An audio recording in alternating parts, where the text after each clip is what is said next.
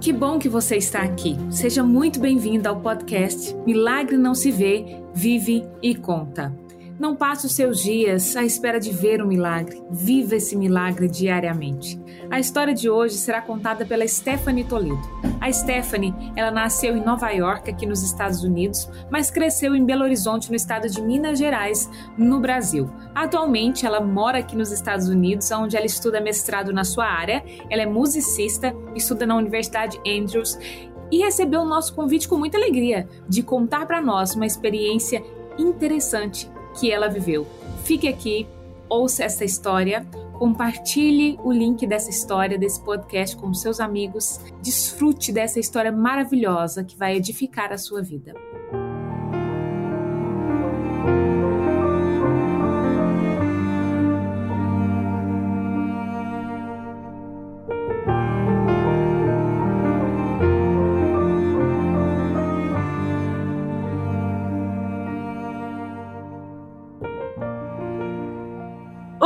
Teté, tudo bem?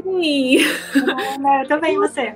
Tô ótima, muito, muito obrigada por ter tirado um tempinho aí para conversar comigo, para falar um pouco do que você viveu. E eu tenho certeza que vai ser uma benção. Assim, eu sempre gosto que seja surpresa até para mim um pouco da história, né? Mas eu ouvi esse testemunho seu há muitos anos atrás, né? Eu fiquei muito impressionada, sabe? Com esse milagre que você viveu. E você realmente viveu aquele milagre, né, Teté? Eu vivi aquele milagre. Inclusive, eu vou primeiro dar oi para todo mundo que está assistindo a gente. Sim, claro. É, e eu agradeço também pelo convite, me sinto honrada de estar aqui no seu canal. Inclusive, eu fiquei muito feliz quando você me falou é, da sua iniciativa de criar esse canal. É, e eu oro para que Deus continue te fazendo uma bênção, assim como você foi uma bênção na minha vida, né? E a gente vai ah, falar um pouquinho desse momento que a gente se conheceu, que coincidentemente foi um marco na minha vida espiritual, né? O mesmo momento que a gente se conheceu foi é, um momento em que a minha vida espiritual ali mudou. E eu queria que você agora contasse para gente detalhes. Detalhes da minha experiência. então eu vou contar um pouquinho, vou começar assim, para o pessoal entender Uhum. Acho que vai ser legal a gente contar como a gente se conheceu, em que momento foi, onde foi e quando, né? Uhum. Então, era 2015, começo de 2015, e a gente se encontrou num acampamento, né? Onde amigos se reuniram ali para passar tempo juntos, em meio à natureza, e estudar a Bíblia juntos também, né? Teve uma parte espiritual muito importante ali. E a gente se conheceu nesse acampamento, ficamos amiga, é, e você teve uma, um papel fundamental ali, né? Naquele acampamento, você contou seu testemunho, e você sabe disso que eu já te contei essa parte. Uhum. É, é, aquele seu testemunho realmente me abençoou de uma forma grande. E é, então eu vou, vou partir daí a história. Tá e aí eu vou contar um pouquinho o que estava acontecendo antes disso. Uhum. É, e depois o que aconteceu é, após esse acampamento. Então, dois anos antes disso, de 2015, 2013, né, eu passei na faculdade, lá em Belo Horizonte, e eu ingressei na, na, universidade, comecei a fazer meu curso, e foi uma época que eu comecei a questionar muitas coisas, coisas da vida, uhum. né, então eu comecei a questionar muito a minha fé também, comecei Todo mundo tem uma a maioria das pessoas tem uma fase assim, né, de questionamentos, principalmente jovens, né? A gente passa por, por, essa fase. Exato. E então foi um momento que eu comecei a questionar a minha fé também. E um, a minha história é a seguinte: eu fui criada num lar, eu nasci num lar cristão. Então sempre frequentei a igreja, né? Sempre fomos da mesma de, de, denominação, eu e meus pais, somos adventistas do sétimo dia. E então eu sempre cresci ali nesse ambiente, né, de igreja, com amigos da igreja, enfim. E quando eu cheguei nesse momento da faculdade, eu comecei a ter uma vontade, assim, de, de fato, é, viver ou ter uma experiência própria. Ter uhum. a minha experiência, ter a minha própria fé, ter as minhas convicções, né? Até então, tudo que eu vivia, a forma que eu vivia, o que eu acreditava, o que era verdade para mim, o que não era, estava 100% ligado ao que os meus pais acreditavam, né? O que os meus pais tinham me ensinado. Uhum. E Então, nessa época da faculdade, eu queria muito ter uma experiência própria. E, de fato, assim, tentar comprovar ou chegar em alguma conclusão é, ou alguma decisão que fosse minha, que não fosse baseada nas, nas escolhas que, que os meus pais fizeram, né, o modo de vida que eles escolheram para eles. Então, o seu desejo de, assim, é, de, de questionamento era você querer viver uma fé, não viver a fé do que as pessoas falavam, né? Exato. Você queria viver aquilo. O seu questionamento era esse.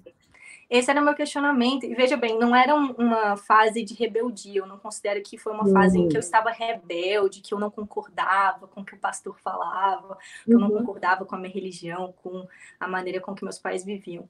Era simplesmente um, um jeito de eu querer entender o porquê que eu fazia tudo aquilo e de fato escolher se era aquilo mesmo que eu queria fazer, daquela forma que eu queria viver. Então não foi um uhum. momento de rebeldia e que eu não concordava com nada, que eu deixei a minha religião, não foi. Foi um momento só de curiosidade, mas de querer, de fato, viver isso e, chegar às minhas próprias conclusões, né? E esse momento foram dois anos, né? De 2013 até 2015, no momento que a gente se conheceu. Foram dois anos que eu é, visitei e frequentei outras religiões religiões evangélicas e não evangélicas. Então, Teté, isso foi uma surpresa para mim. Então, você visitou e frequentou outras igrejas, outras religiões cristãs e não cristãs, tentando buscar algo diferente ou uhum. viver algo diferente. Isso. Exato, foi isso, exatamente isso. Nunca deixei minha religião, mas passava três meses, quatro meses ativa em outras denominações. Então, quando eu falo ativa, era realmente participando do grupo de jovens, participando de reuniões, de todos os cultos, conhecendo seu... o pessoal da igreja. Seus pais sabiam disso, Tete? Meus pais sabiam. Meus pais sabiam disso, que eu que eu estava experimentando. Eu não fui muito aberta no começo, é, mas eles sabiam. E eles respeitaram isso? Respeitaram. Meus pais sempre me respeitaram muito. Respeitaram sempre muito as minhas decisões, as minhas escolhas. E o que é muito bom, né? Interessante. Né? Não sabia dessa. Continue, que a história tá boa. E então, por dois anos, eu frequentei é, ativamente, assim, diversas religiões. E quando eu falo diversas, eu, se eu contabilizar, foram mais de seis é, denominações, frequentando, assim, três meses a quatro meses cada uma. É, e então, quando chegou, esse foi o, o que aconteceu antes da, desse acampamento, né, que a gente uhum. se conheceu. É, esses dois anos para mim foram é, foram momentos de muita descoberta, porque eu saí uhum. ali da, do, do mundo que eu conhecia até então, né? E, mas ao mesmo tempo foi um, foram dois anos de um pouco, um pouco confusos para mim, de confusão para mim, sabe? Uhum. É, que eu considero que eu realmente estava em busca de algo, de experiência, é, de abrir os meus olhos para ideias diferentes e, e, pontos de vista diferentes, mas ainda estava muito nebuloso aquilo ali para mim. Eu não tinha encontrado algo certo ou algo que eu pudesse é, falar, oh, cheguei na minha decisão, cheguei numa conclusão uhum. de tudo isso. E nem, tinha, e nem tinha vivido o que você realmente queria viver. Não, não tinha. Não tinha ainda. É, então, quando chega nesse momento do acampamento, ali, como a gente tinha mencionado, né, jovens é, que se juntaram para estudar a Bíblia. Quando eu conheci, você foi uma dessas pessoas, eu, eu conheci alguns desses jovens, eu realmente vi, assim, uma ser, a seriedade que eles levavam o relacionamento deles com Deus, Amém. sabe? O quão sério Amém. eles é, levava um estudo da Bíblia, a devoção, enfim. E isso me inspirou muito. E a partir dali, eu fiz uma decisão que era, ao invés de tentar em religiões diferentes, né? É, mesmo porque eu não tinha nada que eu é, não concordava com a minha religião, eu decidi ir para a Bíblia e estudar a Bíblia como eu nunca tinha estudado antes. E eu queria exatamente estudar a Bíblia para ter esse relacionamento com Deus assim que eu nunca tinha tido antes, entendeu? Dessa uhum. fé que eu é, que ela é viva, sabe? E aquela parte de mim, né? Ela não parte de mais ninguém. É uma coisa que surgiu do meu coração, assim. Eu quero estudar a Bíblia, eu quero conhecer o meu Deus, assim. Eu quero servir a Ele com tudo que eu tenho, com tudo que eu sou. Amém. Então, a partir daquele acampamento, para mim foi um marco, assim, na minha vida espiritual muito grande, né? Porque ali eu comecei a fazer decisões, é, eu comecei a seguir, acreditar em tudo que eu acreditava e fazer tudo que eu fazia, porque eu queria, porque eu entendia aquilo né? Então, depois daquele acampamento ali, foram dois anos estudando a Bíblia, a Bíblia do começo ao fim, e muitas experiências aconteceram nesses dois anos, experiências assim grandes, respostas de orações assim incríveis, e era também uma transformação no meu coração, sabe? Eu vi uma transformação muito grande, o trabalho que ele estava fazendo na minha vida, assim, de dentro para fora. Então, nessa época, eu ainda estava é, na faculdade. Então eu acordava muito cedo para ir para a faculdade. Eu sempre chegava lá às 7 horas da manhã e saía às 9 horas da noite. Só que para chegar às 7 horas da manhã eu tinha que sair às 5h50, era cravado, 5h50 para pegar o ônibus, porque quase uma hora para chegar na faculdade. E nesse dia, a partir disso, desse momento que eu decidi estudar muito a Bíblia e realmente ter um relacionamento muito íntimo com Deus, eu comecei a acordar muito cedo. Eu acordava três e meia da manhã todos os dias para ler a Bíblia, para orar, para passar tempo com Deus, que eu realmente estava com muita sede, assim, de aprender e de entender tudo. E nesse dia não foi diferente, eu acordei muito cedo, fiz meu culto. Então eu saí de casa e quando eu entrei no ônibus, o ônibus sempre muito lotado gente, eu sempre ia pro final do ônibus. E eu fiquei em pé, né? E eu via que o Senhor estava é, sentado assim, na minha frente. E ele ficava assim, olhando para mim. Por muito tempo ele olhou para mim. Até que eu falei, eu vou olhar pro Senhor, né, para ver se ele quer alguma coisa, ou quer me falar alguma coisa. E aí, quando eu olhei para ele, ele falou assim: Menina, seu rosto tá brilhando muito. E ele Nossa. ficava assim, olhando. Amém. E na hora, eu sabia que era alguma coisa especial. Eu não sabia exatamente o que era. Mas eu senti uma que era algo diferente. Ninguém nunca tinha falado isso para mim. Amém. E então eu passei o dia inteiro na faculdade pensando sobre isso e eu realmente fico é, até emocionada quando eu conto essa história, porque para mim foi muito forte. Porque quando eu cheguei em casa naquela noite, à noite eu também faço meu culto, e eu estava lendo um, um, livro que é chamado é, O Grande Conflito, uhum. da escritora norte-americana Ellen White, que é uma profetisa inspirada por Deus.